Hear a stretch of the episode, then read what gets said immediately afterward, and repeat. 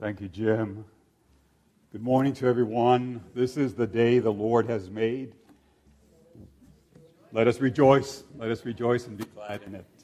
I'd like to especially welcome uh, all of these beautiful wedding guests. What an amazing wedding uh, last uh, yesterday afternoon, and such a great presentation of the gospel. I mean, it was just just a wonderful time. So, God bless the Shepherd family and all of you that are here with them. Father, we pray that you'll continue uh, to be with us uh, through the remaining minutes of this service. I pray that uh, you'll uh, even direct me in uh, what I say and what I don't say, what I'll leave out. I pray that you'll be the divine editor this morning. And I pray the Word of God will become alive to us, perhaps in a way that, uh, at least in some passages, we haven't considered previously. And we pray, Lord, that because of that, we will more effectively uh, continue to run the race before us. In the strong name of Jesus. Amen.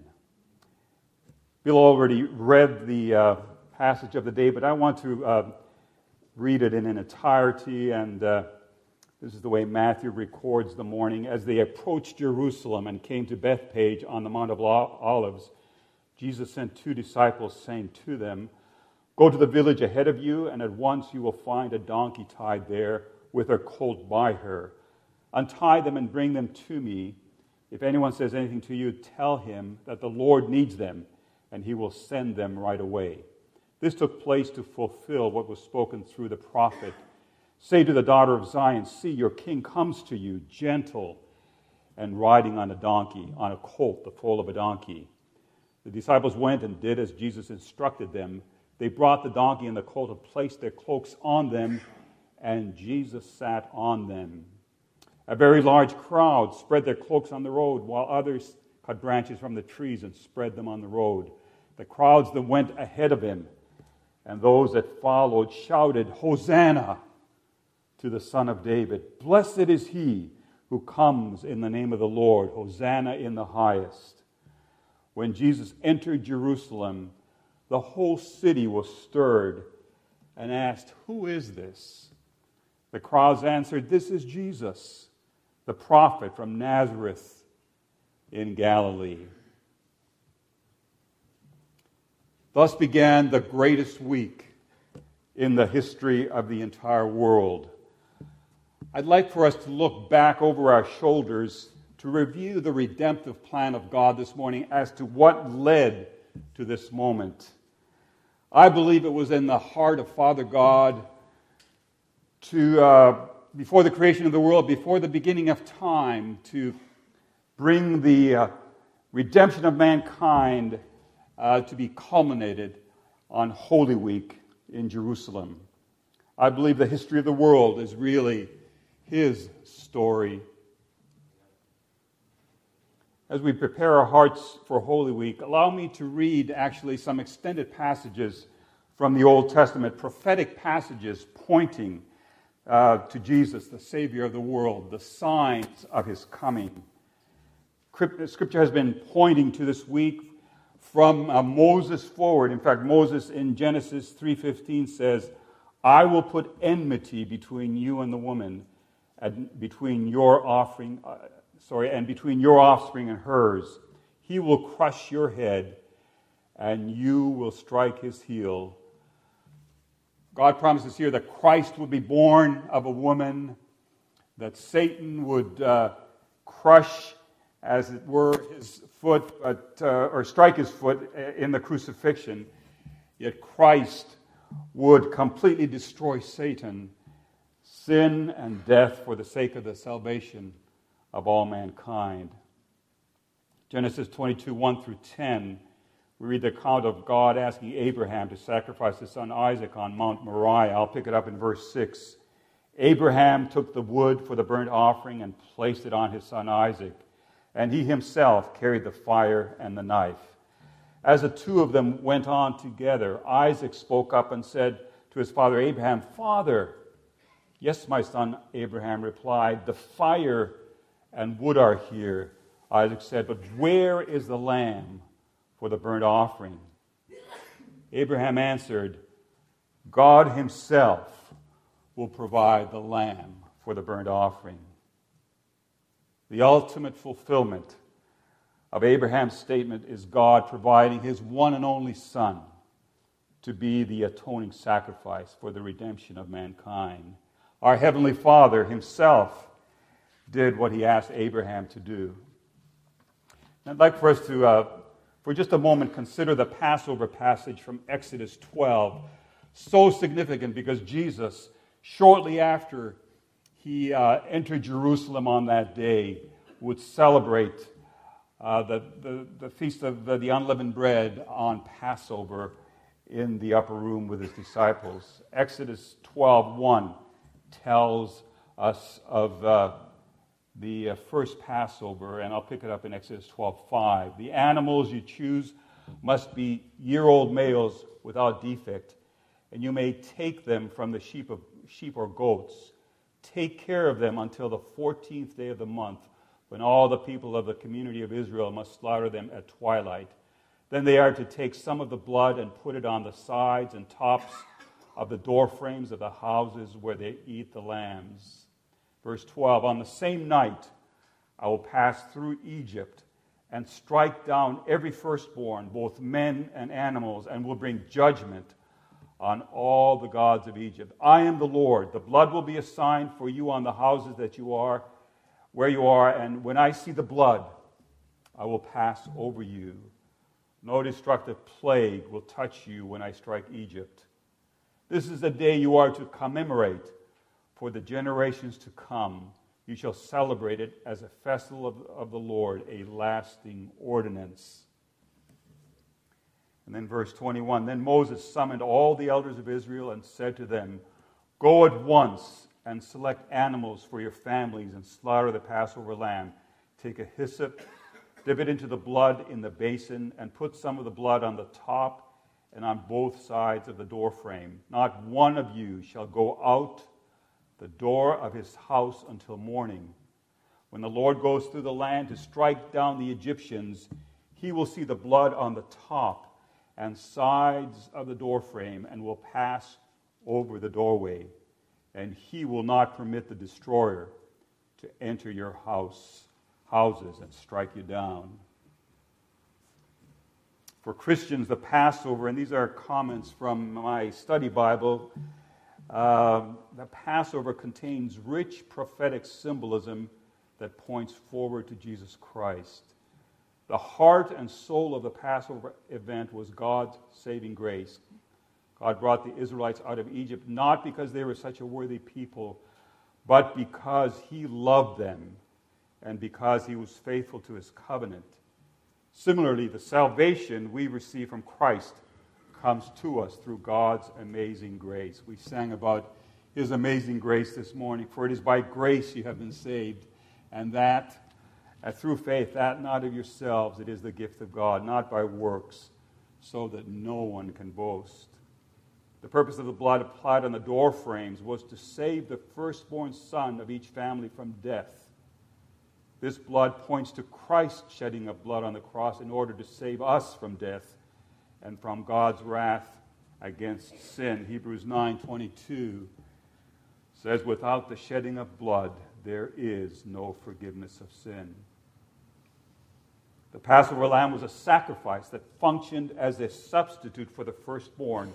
This sacrifice points to Christ's death as a substitution for the believer's death.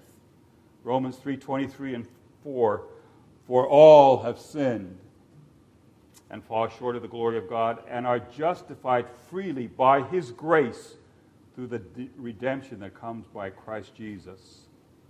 And Paul explicitly calls Christ the Passover lamb who was sacrificed for us in 1 Corinthians 5 7. The male lamb marked for death had to be without defect. The lamb prefigures the sinlessness of Christ, the perfect Son of God for we do not have a high priest who is unable to sympathize with our weaknesses, but we have one who has been tempted in every, every way, just as we are, yet was without sin. The eating of the lamb represented the identification of the Israelite community with the lamb's death, a death that saved them from physical death. Similarly, taking the Lord's Supper represents our participation in Christ's death, a death that saves us from spiritual death. As in the case of the Passover, only the initial sacrifice, his death on the cross, was an effective sacrifice. We observe and again this morning observe the Lord's Supper as a memorial in remembrance of him. Sprinkling of the blood on the door frames was done in obedient faith. This response of faith brought about redemption through the blood, and salvation through Christ's blood is obtained through the obedience that comes from faith. Jesus knew what awaited him, even as those crowds cheered and shouted, Hosanna. Luke's account talks about how he wept. Jesus only wept three times, the, the scriptures record, but he wept that day because they did not know who was coming into Jerusalem that day. Psalm 22 foretold of what would happen on that day as Jesus rode into Jerusalem. 22:1 My God, my God, why have you forsaken me? These were the words, of course, that Jesus uttered on the cross. Psalm 22:7 All who see me mock me, they hurl insults, shaking their heads. These are the thoughts that Jesus is having as to what will happen during that holy week in Jerusalem. Psalm 22 8, he trusts in the Lord. Let the Lord rescue him. Let him deliver him, since he delights in him. The words of those who mocked Jesus on the cross. Now, here, the anguish of Jesus as he was flogged and crucified. Again, from Psalm 22 Do not be far from me, for trouble is near, and there is no one to help. Many bulls surround me, strong bulls of Bashan encircle me. Roaring lions, tearing their prey, open their mouths wide against me. I am poured out like water, and all my bones are out of joint. My heart has turned to wax, it, has melted away within me. My strength is dried up like a potsherd, and my tongue sticks to the roof of my mouth. You lay me in the dust of death. Dogs have surrounded me. A band of evil men has encircled me. They have pierced my hands and my feet. I can count all my bones. People stare and gloat over me. They divide my garments among them and cast lots for my clothing. Jesus knew this was coming later that week. Isaiah 53, that great passage. First, the suffering servant. See, my servant will act wisely. He will be raised and lifted up and highly exalted, just as there were many who were appalled at him. His appearance was so disfigured beyond that of any man, and his form marred beyond human likeness. So will he sprinkle many nations, and kings will shut their mouths because of him. For what they were told, they will see, and what they have not heard, they will understand. Prophetically, words of what Jesus would do, his ministry through his followers to the nations of the world, they would experience the cleansing of the blood and come to faith in Christ. And let me read from Isaiah 53 for just a few verses here before we move to the New Testament. Who has believed our message, and to whom has the arm of the Lord been revealed? He grew up before him like a tender shoot and like a root out of dry ground. He had no majesty to, tra- to attract us to him, nothing in his appearance that we should desire him. He was despised and rejected by men, a man of sorrows and familiar with suffering. Like one from whom men hide their faces, he was despised, and we esteemed him not. Surely he took up our infirmities and carried our sorrows. Yet we considered him stricken by God, smitten by him, and afflicted. But he was pierced for our transgressions, he was crushed for our iniquities. The punishment that brought us peace was upon him, and by his wounds we are healed. We all, like sheep, have gone astray. Each of us has turned to his own way, and the Lord has laid on him the iniquity of us all. He was oppressed and afflicted, yet he did not open his mouth. He was led like a lamb to the slaughter, and as a sheep before her shearers is silenced, so he did not open his mouth. Jesus knew what was coming in Jerusalem. He prepared his disciples uh, for what that week would be like. In Matthew 16 21, we read, From that time on, Jesus began to explain to his disciples that he must go to Jerusalem and suffer many things at the hands of the elders, chief priests, and teachers of the law, and that he must be killed and on the third day raised to life. He added, If anyone would come after me, he must deny himself and take up the cross and follow me. For whoever wants to save his life will lose it, but whoever loses his life from me will find it. And then in Matthew 20, 18 to 20, now as Jesus was going up to Jerusalem, he took the twelve disciples with him. We are going to Jerusalem, and the Son of Man will be betrayed to the chief priests and the teachers of the law. They will condemn him to death and will turn him over to the Gentiles to be mocked and flogged and crucified. On the third day, he will be raised to life. And Jesus, uh, anticipating the crucifixion later that week, said, The hour has come for, his, uh, for the Son of Man to be glorified. I tell you the truth. Unless a kernel of wheat falls to the ground and dies, it remains only a single seed. But if it dies, it produces many seeds. The man who loves life will lose it, while the man who hates his life in this world will keep it for eternal life. Whoever serves me must follow me, and where I am, my servant will also be. My Father will honor the one who serves me. Now my heart is troubled. And what shall I say? Father, save me from this hour. No, it was for this very reason I came to this hour. Father, glorify your name. Jesus knew, always knew, that he was the only man born to die, that we might live, that we might have eternal life, that we might be forgiven of our sins. recognizing God's amazing grace poured out on us, how then should we live? We who have been forgiven, cleansed, redeemed, made righteous because of the blood of Christ. Let me suggest just three brief applications this morning. We should continue to live in an attitude, with an attitude of deep gratitude and thanksgiving. Especially during this Holy Week, we can rewrite our thanksgiving list and add to it. 1 Thessalonians 5:16 says, "Rejoice always, pray without ceasing, in everything give thanks, for this is the will of God in Christ Jesus for you." The Bible commands us to give thanks in the midst of everything.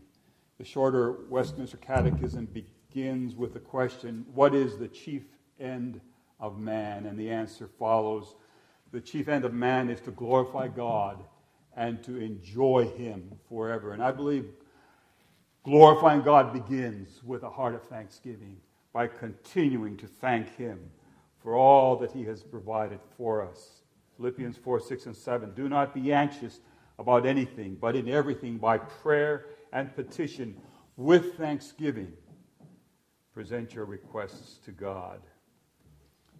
Terry Law, who's impacted my life in a big way and that we've worked for 45 years together, has been preaching a message on the manifold grace of God. He uses uh, his, uh, uh, as a beginning text Luke 2:52. Jesus grew in wisdom and stature and favor with God and men. An alternative reading would be Jesus grew in wisdom and stature and grace with God and men. In the New Testament, the words grace, favor, and thanksgiving are very closely connected. When we talk about uh, a definition of grace, we say the unmerited favor of God. Quoting Terry again, uh, uh, Terry says, an amazing fact in the Koine Greek of the New Testament is uh, to have grace meant to say thank you. In other words, you cannot have grace without being thankful. They are totally linked in the Greek New Testament. This has come down to us in the Romance languages.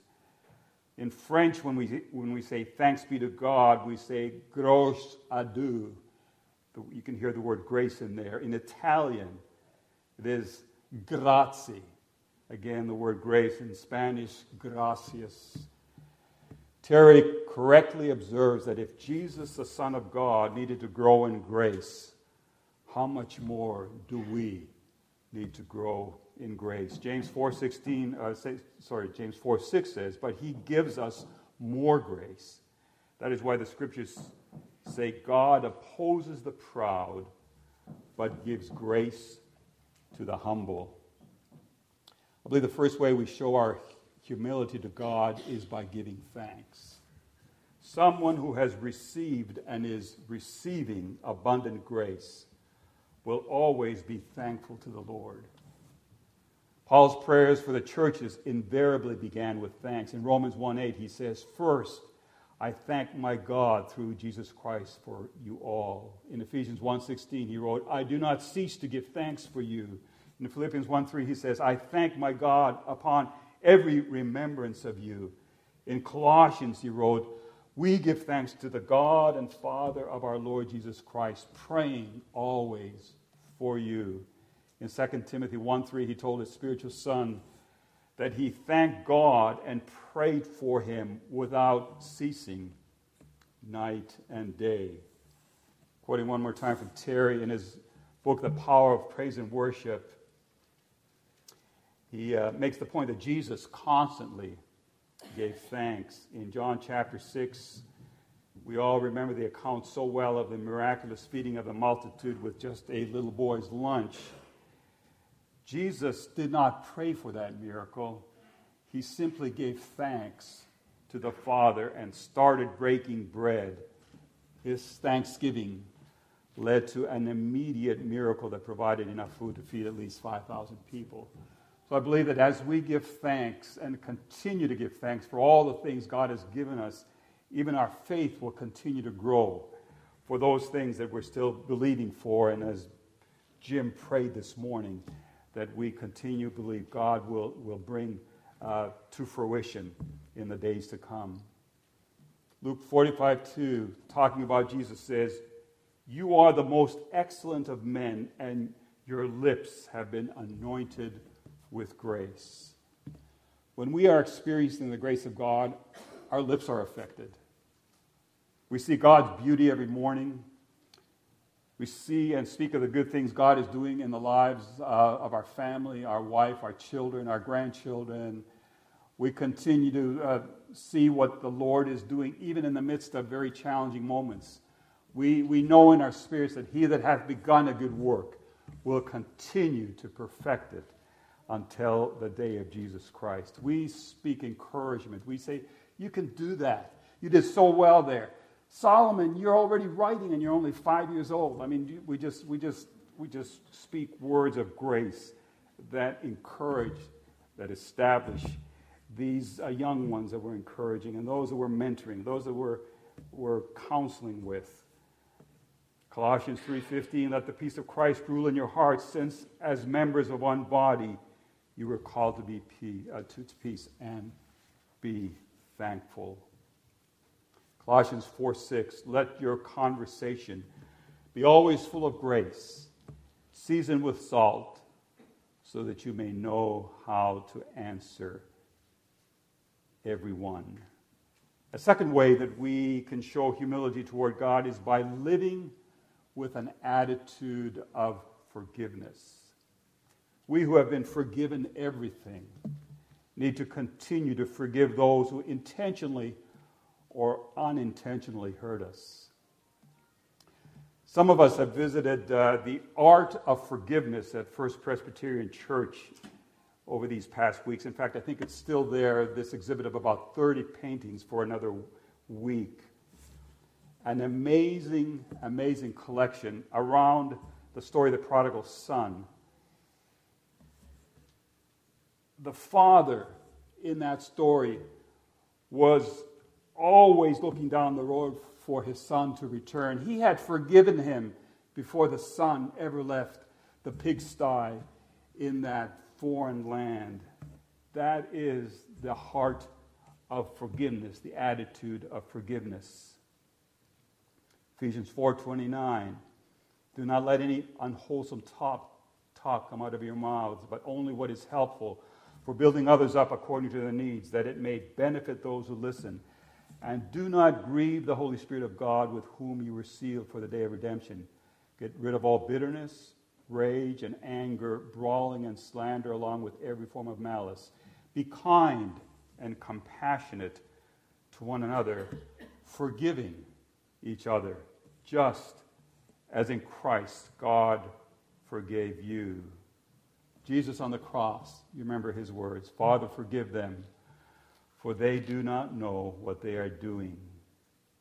Colossians 3:13 Bear with each other and forgive whatever grievances you may have against one another. Forgive as the Lord forgave you. Just, just a couple of weeks ago, we had a wonderful missions conference. And Mustafa Omar was our speaker on our last weekend. He did a great job. One story that he told that just gripped my heart, in that I've been there and I've seen much of, I, I, want, I don't want to overstate it, I've seen some of the, the horrible suffering of the Syrians and the Iraqi peoples. But he told the story of a bus that left um, Mosul on its way to Erbil with Christians uh, riding in that bus, hoping to get to a place of safety. And the bus was uh, stopped along the way by an ISIS soldier, a young man, probably in his early 20s.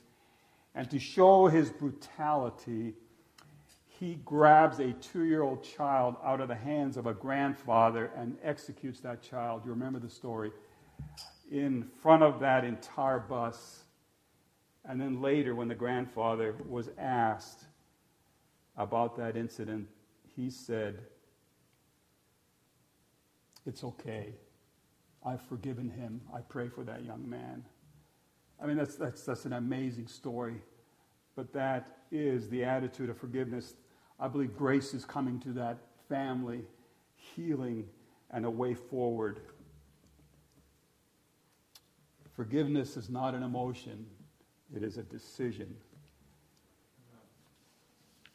Some of you probably heard Corrie ten Boom, minister here at TCF in the early days. Did anybody hear Corrie ten Boom? Uh, okay, so there was, there was many of us who heard her, and you'll remember her story. She Grew up uh, in Holland during World War II. Her father was compassionate to my, toward minorities, especially toward Jews, and he built a hiding place uh, in their home. And during uh, that two to three year period, they, they kept about nine Jews in that hiding place. And Corrie and her sister Betsie and the family ministered to those Jewish uh, refugees uh, running for their lives, as it were. But one of uh, their friends uh, betrayed them. And so Corrie and the Jews and Betsie ended up in uh, a concentration camp. Robins, uh, Ravensbrück was the name of the camp. It was one of the worst camps that Hitler ever drew up for women. In fact, uh, Corrie tells a story as as when they came in, they checked in, all the women had to strip naked. They gave their clothes to the SS guard who gazed at their nakedness as they showered in front of him. And so it was. It was a horrible, horrible existence. The war ended. The guard at the shower room uh, survived the war. Betsie died. Corrie was released. And she wanted to help the German people and continued to uh, tell her Dutch friends and family and all she spoke to that we must, we must forgive the Germans. That is what the Lord would want us to do. And in uh, her book, The Hiding Place, she tells this story. Let me read it to you. It was at a church service in Munich that I saw him, the former SS man that had stood guard at the shower room door in the processing center at Ravensbrück. He was the first of our actual jailers that I had ever seen since that time, and suddenly it was all there the room full of mocking men, the heaps of clothing, Betsie's pain blanched face. He came up to me as the church was emptying, beaming and bowing. How grateful I am for your message, Fräulein. To think that, as you say, he has washed my sins away. His hand was thrust out to shake mine, and I, who had preached so often, to the people of Holland that you need to forgive, kept my hand at my side. Even as the angry, vengeful thoughts boiled through me, I saw the sin of them. Jesus Christ had died for this man. Was I going to ask for more? Lord Jesus, I pray, forgive me. Help me to forgive him. I tried to smile. I strained to raise my hand, hand but I could not. I felt nothing, not the slightest spark of warmth, of charity. And so again, I breathed a silent prayer Jesus, I cannot forgive him. Give your forgiveness. As I took his hand, the most incredible thing happened from my shoulder, along my arm, and through my hand. A current seemed to pass from me to him while into my heart sprang a love for the stranger that almost overwhelmed me. And so I discovered that it is not in our forgiveness anymore. So I discovered that it is not in our forgiveness any more than on our goodness that the world's healing hinges, but on Jesus. When he tells us to love our enemies, he gives along with the command the love itself.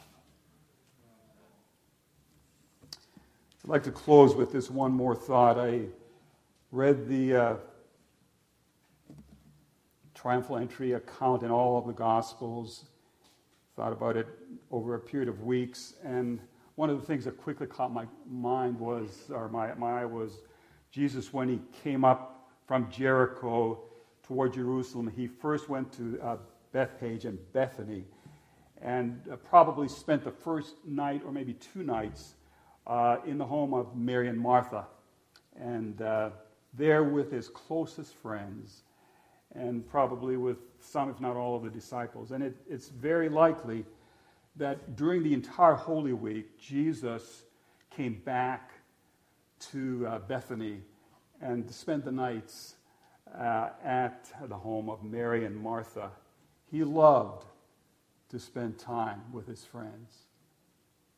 And I want you to know this morning that Jesus is our best friend. He is your best friend. And He wants to spend time with you. He wants to spend special time with you.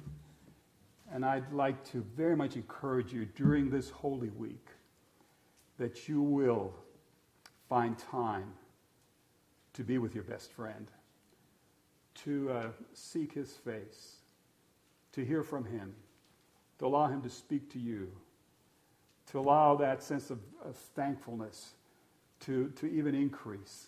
If there's any unforgiveness of any kind, that you would deal with that. Uh, and you don't even have to deal with it in your strength. He'll give you the strength. Even like that grandfather on the dusty road between Erbil and Mosul forgave that horrible, horrible action. Even like Corrie ten Boom was able to forgive her captor. He gives, along with the command, the love itself. And then I'd like to say this one final thing. If there's anybody here this morning, you've never really come to know Jesus as your friend, you've never fully surrendered your life. Uh, perhaps some time ago, maybe years ago, you accepted Christ. You maybe used that phrase and you thought that was all there was to it, and you've really have not known him as a friend. You've not known him as your Lord. You've not passionately embraced him. You've not walked with him every day. What better day than on Palm Sunday, the beginning of the greatest week of the entire year, the most important week of all of uh, human history, to embrace Jesus and to make him your very best friend. Father, pray that you will continue to speak to each of us. Help us to remember that, in fact, what happened on that road when the crowd shouted, Hosanna, you knew about that before the beginning of time. It was in your heart to send a paschal lamb to die for the sins of the world, that we might be forgiven, that we might be cleansed, that we might be healed, that we might be made whole, that we might become agents of your grace to gossip the gospel to the ends of the world, even as our missionaries are doing even today to those places where you are not yet known or worshiped. So, Father, I pray that. Uh, if there's anyone here this morning that has not invited Jesus to be Lord in his or her life, that today they'll make that decision. In Jesus' name, amen. I'm not going to ask you to come forward, but if you would like to come after uh, the end of the service to pray about anything or to commit your life to Christ, the elders will be around here and we'd love to pray with you as well.